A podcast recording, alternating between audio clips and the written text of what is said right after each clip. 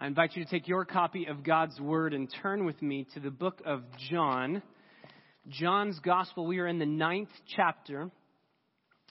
Last week we began by looking at verses 1 through 5. Um, last week was a very important week, uh, not just for the setting for this passage this morning, but last week was an important week for our entire lives. We need to have a bedrock in the good purposes of God on display. You remember uh, the disciples are walking out of the temple with Jesus. Jesus has just taught that he is God. He has claimed to be God. The, the Jews know that. They recognize that. And so they pick up stones to throw at him, to kill him. But he walks out of the temple, and as he's walking out of the temple, he sees a man born blind. There's a man blind from birth, and his disciples ask him, Rabbi, who sinned, this man or his parents, that he would become blind, that he would be born this way? The disciples see a question. They don't see a man. They ask a question with wrong assumptions. They, they frame it in the category of fault. Who is at fault here? And Jesus answers their question, but reframes it. Um, he reframes it. It's not about fault, it's about purpose, it's about cause. And we looked in depth at that last week. Fault won't get you anywhere. If you're going through suffering, if you're going through difficult circumstances, if you're going through trials and you say, well, who's at fault here? Why did this happen? And your answer has to be something about fault. That won't get you anywhere. Purposes, causes. Why is this happening? And you answer that with purposes. You answer that with causes. God has caused this to happen for a purpose. That will get you somewhere. That's an anchor for your soul. So Jesus doesn't say anyone's at fault. It's not sin. It's not his parents, nor is it him. It's so that the works of God might be on display in him. God did this so that God would receive the glory. And we talked at the end of the sermon last week that that answer will not work if you don't trust God and if you don't love His glory. If you don't love His glory, if you would rather have your health than see the works of God on display, that answer doesn't work. Thank you very much, God, but I don't want to see your glory on display. I want my health. I want my child to be safe. I want my friends, my family to be okay. That's why we as a church preach Psalm 63:3 every Sunday, Lord willing. Your loving kindness is better than life. I'd rather have you. I'd rather have you than anything in this world. And when your eyes are open, when you see Jesus and you see God's hope filled purpose for the pain that you're going through, for the loss that you're going through, the, the mess, the trials, the suffering, and you trust Him in the midst of it, then you're in an amazing position to be bold, to be strong in your weakness, to be broken-heartedly bold even in the midst of your suffering. Jesus says, You will see the works of God on display, and then He's going to do everything. He's going to do the works of God. He's going to claim to be God even through the miracle that He's doing. And what we're going to look at uh, this morning is Jesus' miracle and then the reactions to it. And if we were to be writing this story, I, I think we would write it very differently. The reactions to the miracle that we see. But at the same time, John has built his gospel up to this moment. He's told us we all have a fundamental issue in our hearts of unbelief. And this is what unbelief looks like on display, even when it's obvious that Jesus is who he claims to be. So let's read this chapter again. I want to read it in full so that we can see it. We're going to be looking at a lot of verses, verses 6 through 38. So I want it to be uh, fit and set in its context. So, chapter 9, verse 1.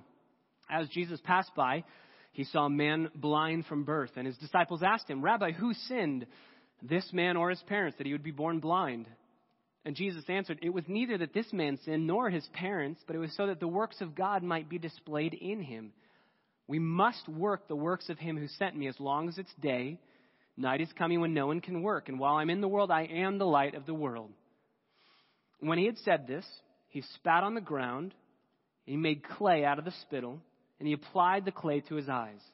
And he said to him, Go, wash in the pool of Siloam, which is translated sent. So he went away, and he washed, and he came back seeing.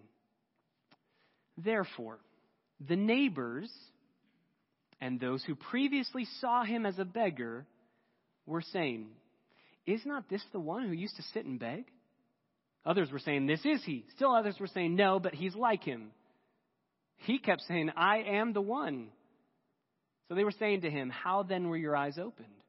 And he answered, The man who's called Jesus made clay, anointed my eyes, and said to me, Go wash at the pool of Siloam. So I went, I washed, I received sight. So they said to him, Where is he? He said, I don't know.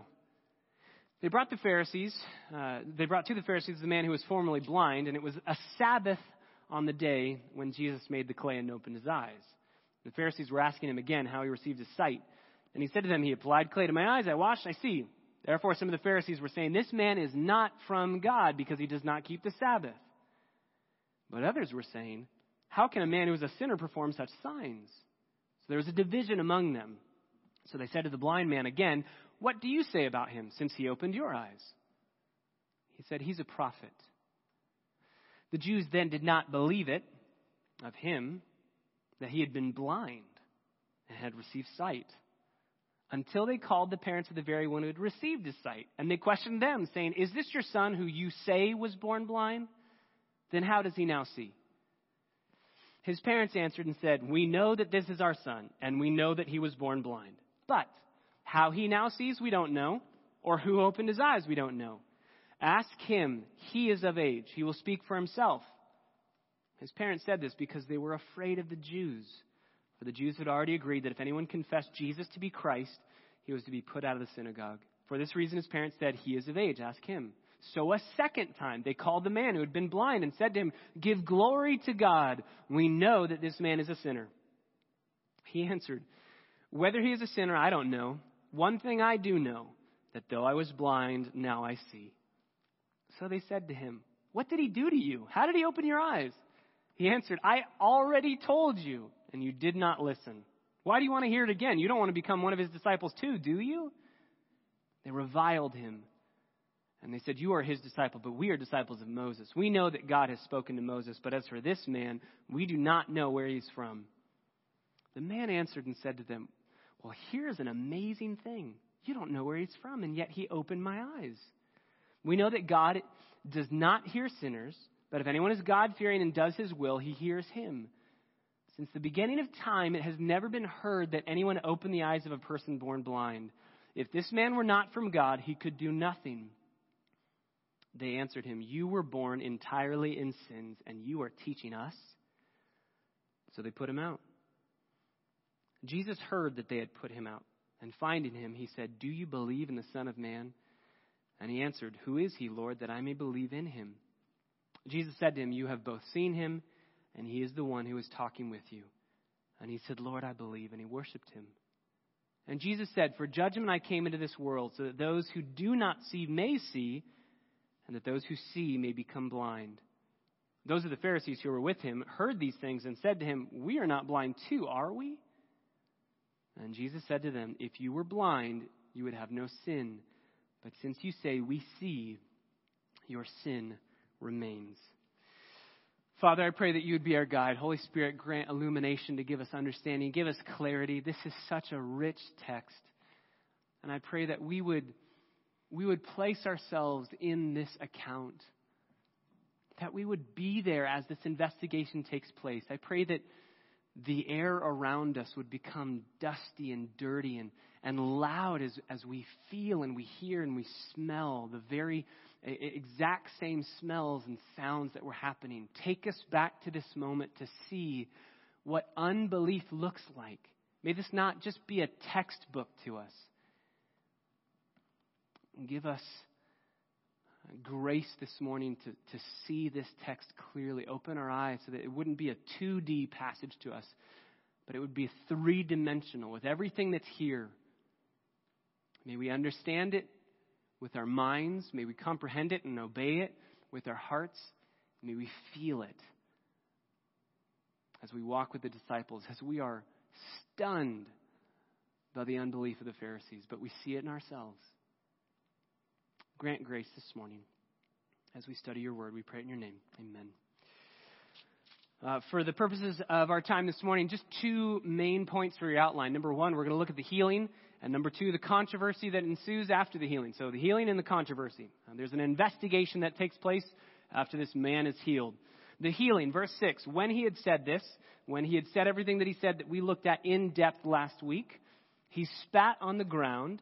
He made clay of the spittle, applied the clay to his eyes, and he said to him, Go wash in the pool of Siloam, which is translated sent. So he went away, he washed, and he came back seeing.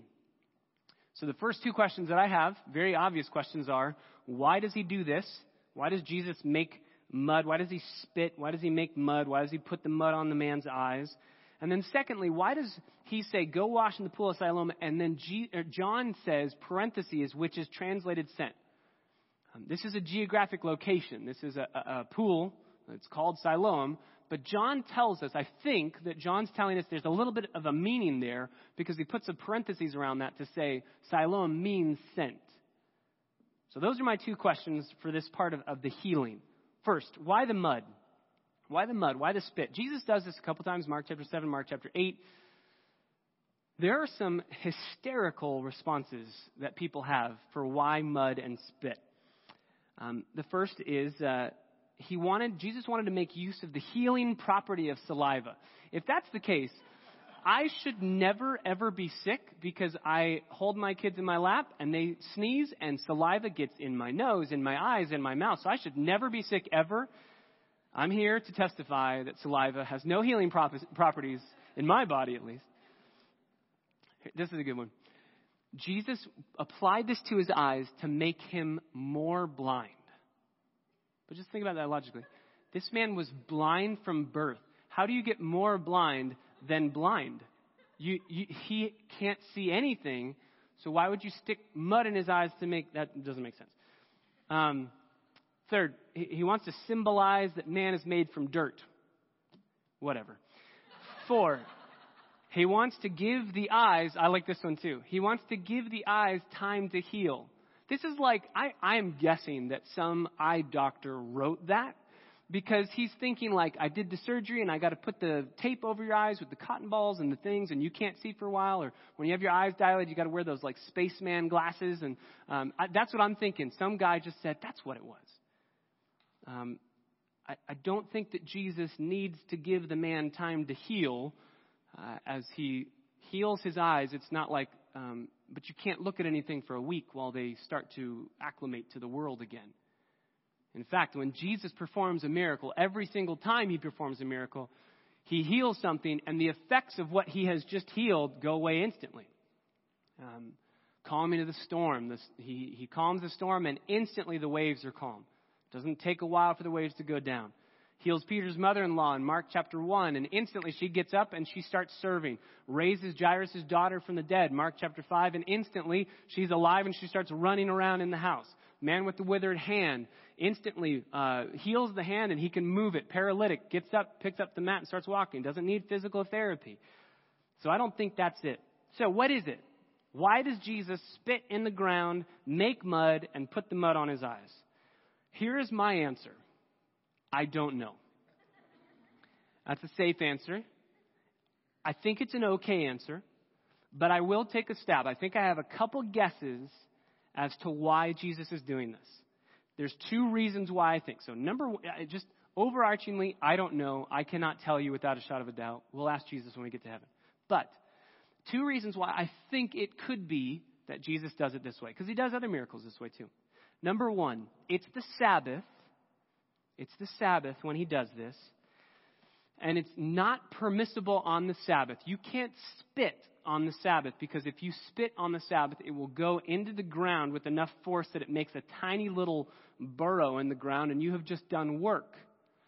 So you have dug a, a, a ditch, you have um, dug out a hole if you spit on the Sabbath, according to the Pharisaical tradition. So he's breaking the Sabbath by healing the man.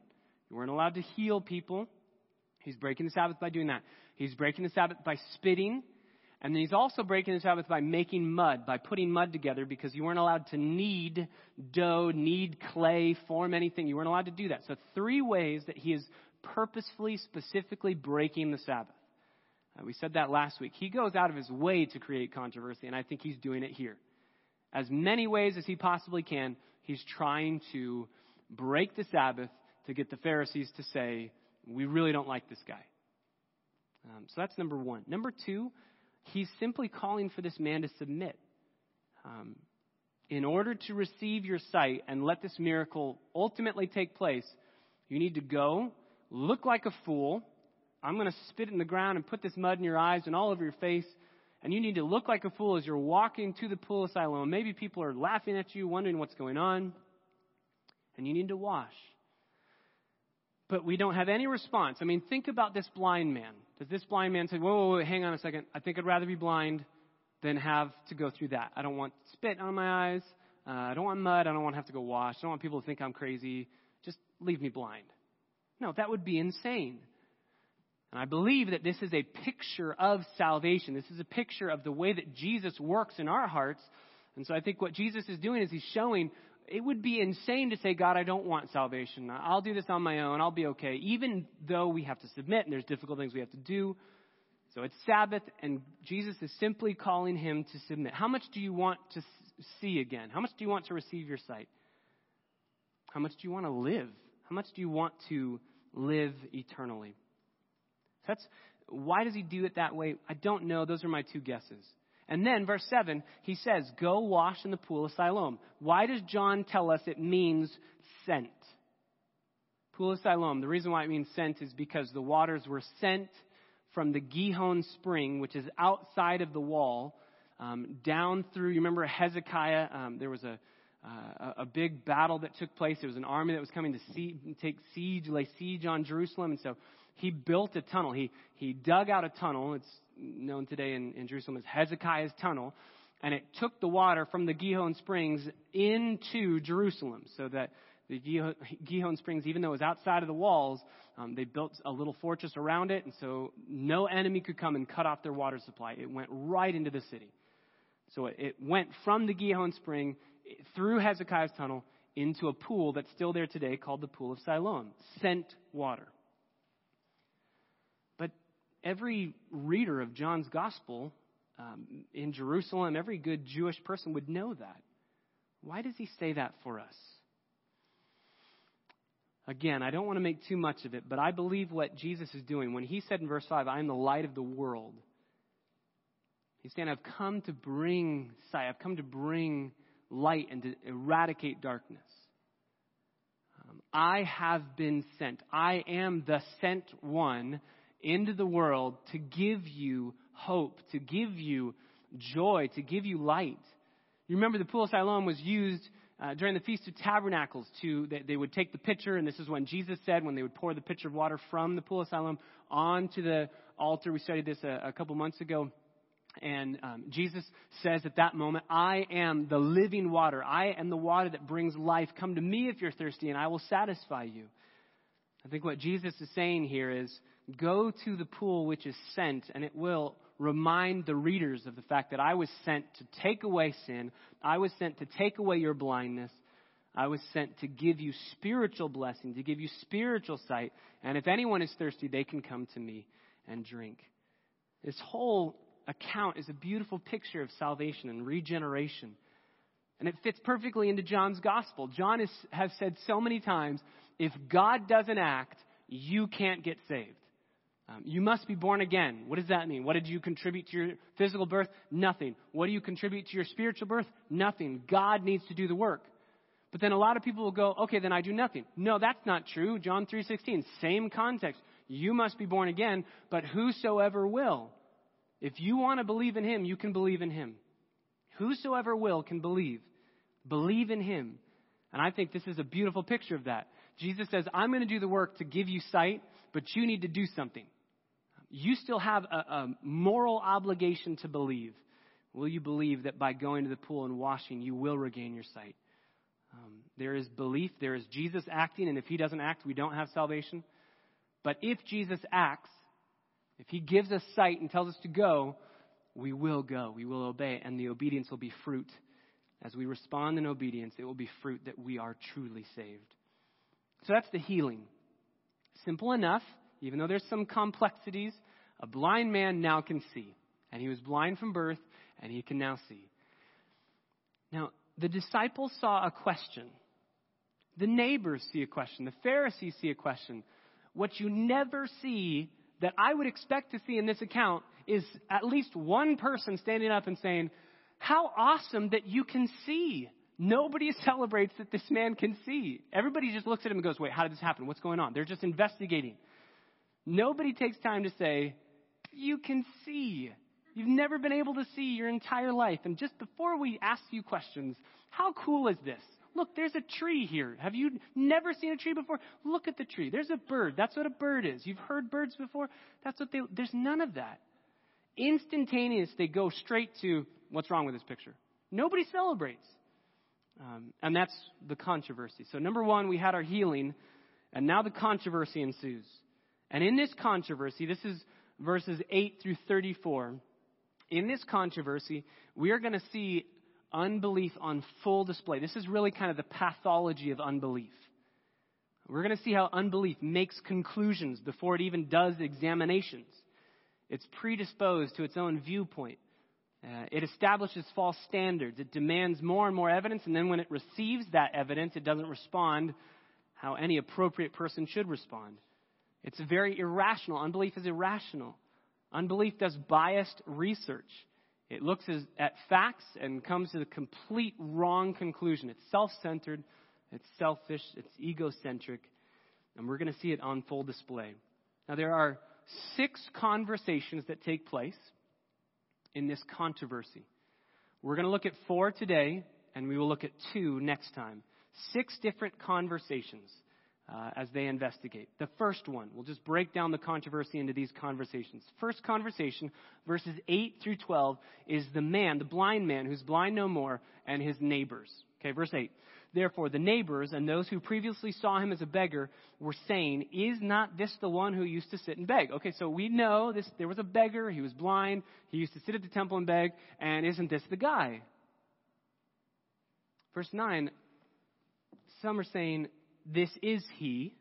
So some are going, yeah, that's him. That's, that's Jimmy. Jimmy has been blind his whole life, and now he can see. We know that was him.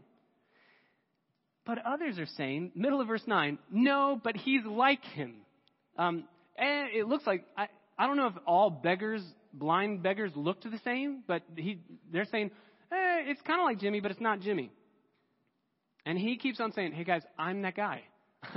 I am the one. I am the one who was blind. And so they say, How then were your eyes opened? How were your eyes opened? I just, it's amazing to me how many times you see in this passage, I don't know. I don't know. I don't know. I don't know. I don't. Do you know? I don't know. I don't. There's an investigation. Even in the very opening conversation between the man and his neighbors, there's already a dispute. There's already a controversy happening. Is this really the guy? I don't think he's the guy. I think this was set up. I think this is a hoax. This isn't the guy. And I just, with some sanctified imagination here, I see this blind man saying, okay, hang on a second, guys. Before, you used to look at me and you could see me, but I was blind and I couldn't see you. Now I can see you and you can't see me. You don't remember me. What is happening here? This should be so simple. I was blind, I can see, hip hip hooray, we're done. That's it's an easy thing. But not for unbelief. Unbelief can't say, "Oh, see, that's Jesus doing the work. He must be God." Unbelief says there must be another way. So they say, "How did this happen? How did this happen?" Verse 11, the man answers, The man who is called Jesus made clay, anointed my eyes, said to me, Go to Siloam and wash. And I went away, I washed, and I received sight. Notice he calls him the man. We're going to see this blind man's progression man, prophet, son of God. Here he says, He's a man, and he did this amazing thing. And they go, Okay, thanks, we're done with you. Show us where he is because we need to interrogate him. Verse 12. Where is he? And he says, I don't know. There's just a lot of I don't knows. I don't know. I don't know. Do you know? I don't know. So they say, let's investigate this ourselves. That's the end of conversation number one. They don't even know if this is the real guy. They don't even believe it, even though it's obvious. And he's saying, guys, it's me. I'm the one. Verse 13. This is the beginning of the second conversation, and this is between the man, the blind man, and the Pharisees. This is verses 13 through 17. They brought to the Pharisees the man who was formerly blind. So I love how John says that look, we know this guy was actually blind, but he's not blind anymore. But just to not confuse anybody, we're going to call him the man who's blind, but not anymore, formerly blind. Now, why would they bring him to the Pharisees? Why did they do that? This is the neighbors. They need help with how this took place. That's why they're bringing him. I think they're bringing him for two reasons. Number one, they're bringing him to the Pharisees to say, How could this have happened? You all, Pharisees, you religious leaders have told us Jesus is not the Messiah, and yet he's doing some pretty messianic things. This looks like the Son of God is doing this. So, how did this happen? This is the exact same thing that happened right when the blasphemy of the Holy Spirit took place, the unpardonable sin. Uh, you remember um, Jesus heals a man. There's an insanely messianic miracle, demon possession gone, uh, deaf, blind, mute, all these different things gone. And the, the Pharisees say he's not of God. And the people say, well, then who is he? How did he do this if he's not sent by God? And they huddle up and they go, uh, he did it by the power of Satan. This is the exact same thing that's taking place. They're coming to the Pharisees saying, we need an answer because that sure looks like he's God, but you're saying he's not. The second reason why they're bringing him to the Pharisees is because, verse 14, he did this on the Sabbath. He broke the Sabbath. In at least three ways, he broke the Sabbath. So if he is sent by God, why would he break the Sabbath? We've got a dilemma. People, uh, the, the, Pharisees, the, the Pharisees and their crowds that followed them could not stand miracles on the Sabbath. So they say, Who is this guy? Verse 15 Pharisees who were also asking him again how he received his sight. And he said to them, He applied clay to my eyes. I washed and I see. So they bring the man. They interrogate the man. He's saying the exact same thing. He's probably getting a little bit bored of this and tired of having to, uh, being asked and having to give answers. Verse 16 Therefore, some of the Pharisees were saying, This man is not from God because he does not keep the Sabbath. So there's a group of the Pharisees that are saying, okay, he's not from God because he does not keep the Sabbath. Notice they say, this man. They won't even refer to him as Jesus. They don't like this guy. They know that Jesus is attacking them personally, so they don't even call him Jesus. They say, this man. And this, this group, there's a, there's a whole logical progression here. And it shows how illogical unbelief can be. Um, these Pharisees are using what we would call a logical syllogism. Uh, you have a major premise, a minor premise, and a conclusion. Major premise anybody sent by God would not break the Sabbath. Minor premise Jesus broke the Sabbath. Therefore, conclusion he's not sent by God. And that's their logical syllogism. But others in the crowd and in the Pharisees are saying, oh, here's another logical syllogism. Um, nobody but a guy sent by God can do miracles. He did a miracle that opened a blind man's eyes, then he must be sent by God. That's the middle of verse 16. Others are saying, How can a man who is a sinner perform such signs? So there's a division among them. So, verse 17. They say to the blind man again, I love this. What do you say about him since he opened your eyes? This blind man has been a beggar his whole life. He has never been looked up to by anyone in society. Everybody looks down on this man. He's riffraff. He's an outcast. He's cursed by God in everybody's mind, such that the disciples in earshot of this guy are saying, Hey, who's saying this man? There's no pity on this man. And now, the resident theologians of the day are asking him a theological question Who do you think the guy is? Who do you think he is?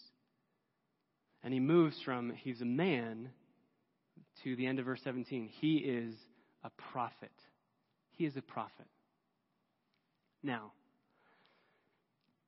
when unbelief does not get the answer that it wants, you assume that there's a lie. You assume there's a lie. And that's exactly what happens. He's a prophet. They're asking a question Who is this guy? He's a prophet. He is sent by God. And they say, We don't like that. Verse 18, this starts conversation number three. This is between the man's parents and the Pharisees. The Jews then did not believe it of him. What specifically? That he was born blind and had received sight. So when unbelief says, I don't like your answer, they try to undercut it some way. And so the way that the Pharisees are doing it is they're saying, he was never even blind to begin with. And they go to the parents with that question. They call the parents of the very one who had received his sight, and they question them, verse 19, saying, Is this your son? Notice, who you say was born blind. This is a very wicked question to ask. Imagine the parents. The parents have probably been asked the same question that the disciples were asking about the man. Who sinned? Who's at fault here? Imagine how the parents would have been considered cursed to have a, a, baby born blind. What did you guys do that God cursed you this way? What? Imagine the oppression. Imagine the, the maligning of their character. And here it's maligned even more. You're lying about it. You say that he's blind, but you're covering it up. You just want to get famous in Israel and say that this guy who's been blind really isn't blind, but he's received his sight. This is all a sham. This is such a wicked question because to be born blind is to be cursed by God in their economy. It's not truly, but it's to be cursed. Why would a parent lovingly caring for their kid say, I want to pretend that you're cursed by God, we're cursed by God, and I want you to have to go beg, and we don't want a relationship with you. This is a very wicked thing for the Pharisees to be projecting onto these parents. How does he now see? You just said it. Probably wasn't even true, right? Verse 20. His parents answered and they said, We know that this is our son, and we know that he was born blind. I mean, read the, there, there's emotion in that. There's fear in this text, and we'll get to that. But there's got to be some level of emotion of, we know that. How dare you ask us that we're lying about our son? I love the parents for that reason, and I empathize with them, but they do some pretty stupid things. Verse 21 But how he now sees, we don't know, or who opened his eyes, we don't know and they throw him under the bus. Ask him. He is of age. He will speak for himself. Why do they say, we're not going to vouch for him? He can answer for himself. Why do they say that? Verse 22, his parents said this because they were afraid of the Jews, for the Jews had already agreed that if anyone confessed Jesus to be Christ, he's to be put out of the synagogue. The Jews, remember when John uses that term, it's almost always used to speak negatively of the religious leaders. So he says, John tells us his parents are afraid of being put out of the synagogue. The Greek aposynagoge, be put out. Um, this is way more than excommunication would be when you think of like church discipline. Being thrown out of the synagogue is a big deal. There were actually three steps of being thrown out of the synagogue. One was uh, you would be thrown out for seven days to 30 days. It was kind of a period of time where you needed to um, be checked up on. Um, so it was about a week to a month.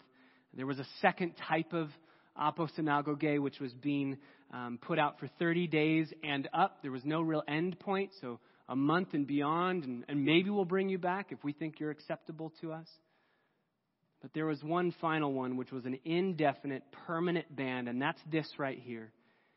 You are banned from the synagogue. And to be banned from the synagogue is to be banned from every form of Jewish life. You are an outcast, so you can't buy anything from a Jewish person. You can't fellowship or socialize with anybody who's a Jewish person. You are a cursed outcast.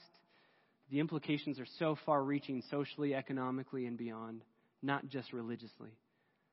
And so they say, we don't want that. We don't want to be put out. We don't want to lose our friends, our business, our job, our livelihood, our house. We don't want that. So they say, ask him. They throw him under the bus. On the one hand, you feel bad for the parents, and on the other hand, you go, man, these guys are mean. What's happening here? This story just is unraveling. And that leads us to conversation number four. This is actually the longest of all conversations. Verse 24 through 34 is conversation number four. A second time they called the man who had been blind, and they said to him, Give glory to God. We know that this man, once again, they're not saying the name of Jesus. Give glory to God. We know that this man is a sinner.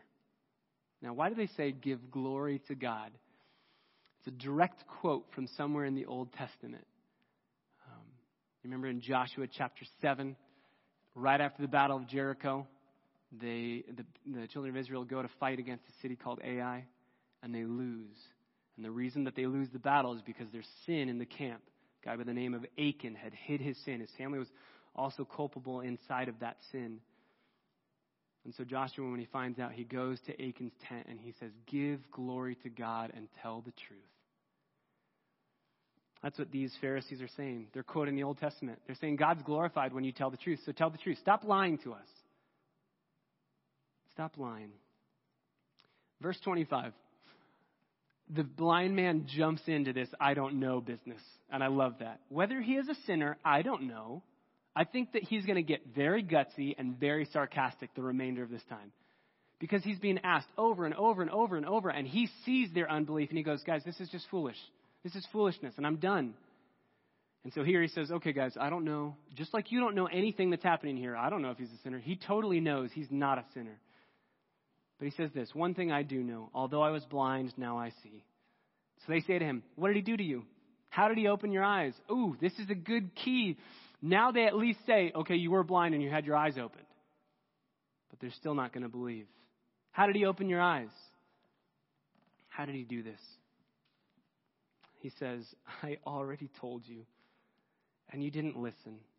And here's the sarcasm. Why? Do you want to hear it again because you want to be his disciples? Do you want to follow him too? This is beautiful. I, I, I think that there's, we see in the life of our Savior sarcastic rebukes, comments that we would never say in church to one another, and we should never say. And the reason why we see these comments, we always only see them directed at the leaders of false religion. And so here, this man picks up on that. And he says, I can totally make fun of your unbelief, and, and you are a leader of a false religion. You do not see Jesus making fun, sarcastic comments over sinners who are struggling with sin. You don't see that. You see the disciples doing that and Jesus rebuking the disciples. But you see Jesus saying, and this man picks up on it and starts jumping in as well to say, You guys, this is illogical, this is irrational, and I'm not playing that game. And he's trying to call their bluff. And what do they do? Verse 28 they revile him. They say, You're his disciple, but we're disciples of Moses. You can follow him. He's a false teacher. We're disciples of the true teacher, Moses. We know that God has spoken to Moses, but as for this man, we don't know where he's from.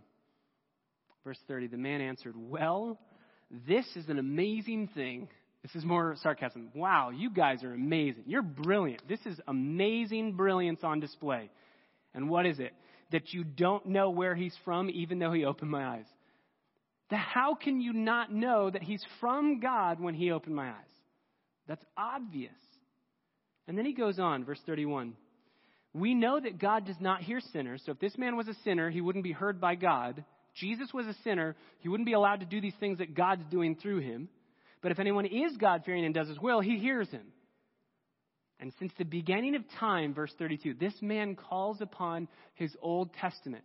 Since the beginning of time, it has never been heard that anyone opened the eyes of a person born blind. There is nobody in the Old Testament who was blind and received sight sent by God. Nobody. And this man says, I know my Old Testament. I know my Bible. If this man were not from God, verse 33, he could do nothing. There's no ability to do anything if he's not sent by God. This man is totally uneducated. He's a beggar. He's blind. But he trumps their knowledge by his own personal testimony. And this, this is why the doctrines of grace are so important. They're so necessary if you stand up and you say, uh, Yeah, I know how I got to God. I did this, this, this, and this, and, and I got saved. Um, you don't have a personal testimony to share. You just say, I did a couple things and now I'm a follower of Jesus. But if you are able to say, I hated God, I was blind, I was foolish, I was ignorant, I was angry. I didn't want anything to do with God. And God died for me. And He turned, He opened my eyes. He gave me sight so that I could see how lovely and glorious He is. And my hate turned to joy and love. And now I love Him and I hate the sin that I used to love. He called me. He brought me to Himself. Now you have a miracle and now you have a testimony. I was blind, but now I see. That testifies to the grace of God. There's two more conversations But before those two, in verse 35 all the way through the end of the chapter, they answer, the, the Pharisees answer, You were born entirely in sins, and you are teaching us, so they put him out. Aposynagoge, they, you're excommunicated. You're done.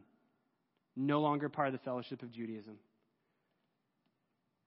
But Jesus hears this. There's two more conversations. We'll pick these up uh, in, in a couple weeks. Jesus hears that, that they had put him out, verse 35. And finding him, he said, Do you believe in the Son of Man? Just notice the compassion of our Savior. He heard that this man had lost everything. He, is, he has been put out of Judaism. And he goes, Jesus seeks him out and finds him. I don't think there's any coincidence to John 10 being the next chapter and the next teaching.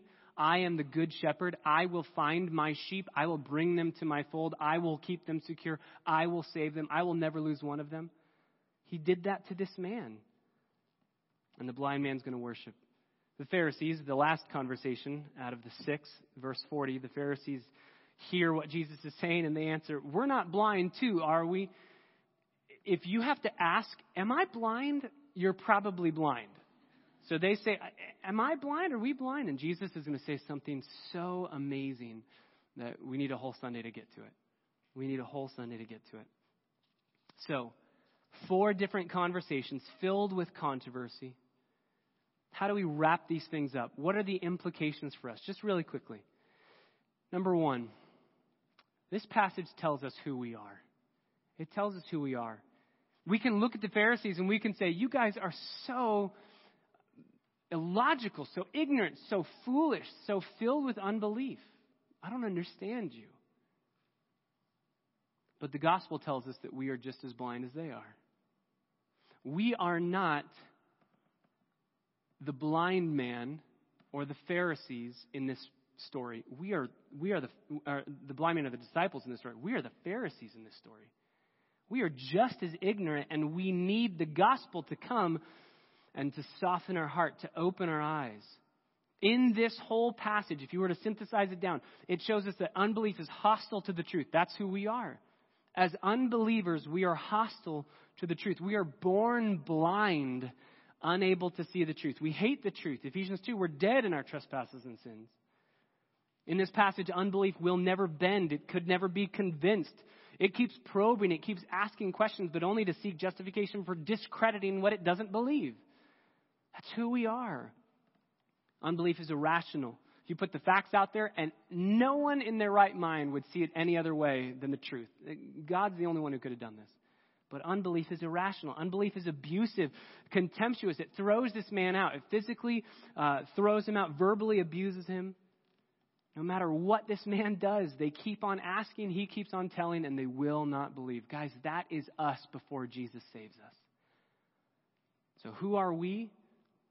We are the Pharisees here in this story, struggling with unbelief, blind in our ignorance. And that leads us to number two. Who is Jesus? Jesus came into the world to confront blindness. This whole chapter is about physical blindness, but it's so much more than that. This whole chapter is about spiritual blindness and spiritual sight. Jesus came to cure physical blindness here in this story, but he came to cure spiritual blindness ultimately. Isaiah chapter 9, verse 2 The people who walk in darkness will see a great light. Those who live in a dark land, the light will shine on them. This is a prophecy about who the Messiah is going to be. Isaiah 29, 18. On that day, the deaf will hear the words of a book, and out of their gloom and darkness, the eyes of the blind will see. Isaiah 35, 5 through 6. Then the eyes of the blind will be open, and the ears of the deaf will be unstopped, and the lame will leap like a deer, and the tongue of the mute will shout for joy. For waters will break forth in the wilderness and streams in the Arabah. Uh, Isaiah chapter 42, verses 6 through 7. I am the Lord. I have called you in righteousness. I will also hold you by the hand and watch over you. I will appoint you as a covenant to the people, as a light to the nations, to open blind eyes, to bring out prisoners from the dungeon, and those who dwell in darkness from their prisons. Jesus said it in John 9, John 8 and John 9, I am the light of the world. The Messiah has come not just to fix your physical blindness, but to fix your spiritual blindness. So, who are we? We are blind. We are dead. We cannot see the light of the glory of God in the face of Jesus Christ, 2 Corinthians 4. And so Jesus comes to pull back that veil and to shine the light of his glory. He comes to open our eyes. And he can do that this morning. He can do that this morning. He can bring light into your darkness. And I pray, like the blind man, you would say, Yes, Lord, and worship and obey every command. Finally, putting um, the last Sunday and, and this Sunday together, putting this story together, and we'll finish it in a couple weeks. God has wise, good, Christ exalting purposes for everything that happens to us. He does. And Jesus alone brings fulfillment, final, joyful satisfaction in the midst of whatever you're going through, all because he's seeking us out. He sought this man out, and he's seeking you and me. He's seeking us to be worshipers of Him. Father, I pray that if there are any in this room who do not have spiritual sight, that this would be the day that you, by your grace, would shine the light into their eyes, the light of the glory of God in the face of Jesus Christ, and they would see their need for a Savior. You would act, and then they would act in repentance. You would act in regeneration, calling dead people to live again, and they would act by coming forth, just like you called Lazarus forth from the grave. Lazarus, come forth. You raised him from the dead, and then he walked out. God, thank you for this picture of courage that this blind man had. No matter what would happen, he would follow you. He can see. What could man do to him now? Excommunicate him from the synagogue? What is that? I can see now and not just physically. I worship the Son of God. May we live with that same courage, even in the midst of a broken and hostile world. And may we be patient with those who do not believe around us, knowing that we too were once ignorant, irrational, hostile in our unbelief. And may we pray for them that you, by your grace, would grant them illumination, give them light, pull back the blinders so that they would see. We pray in the name of Christ.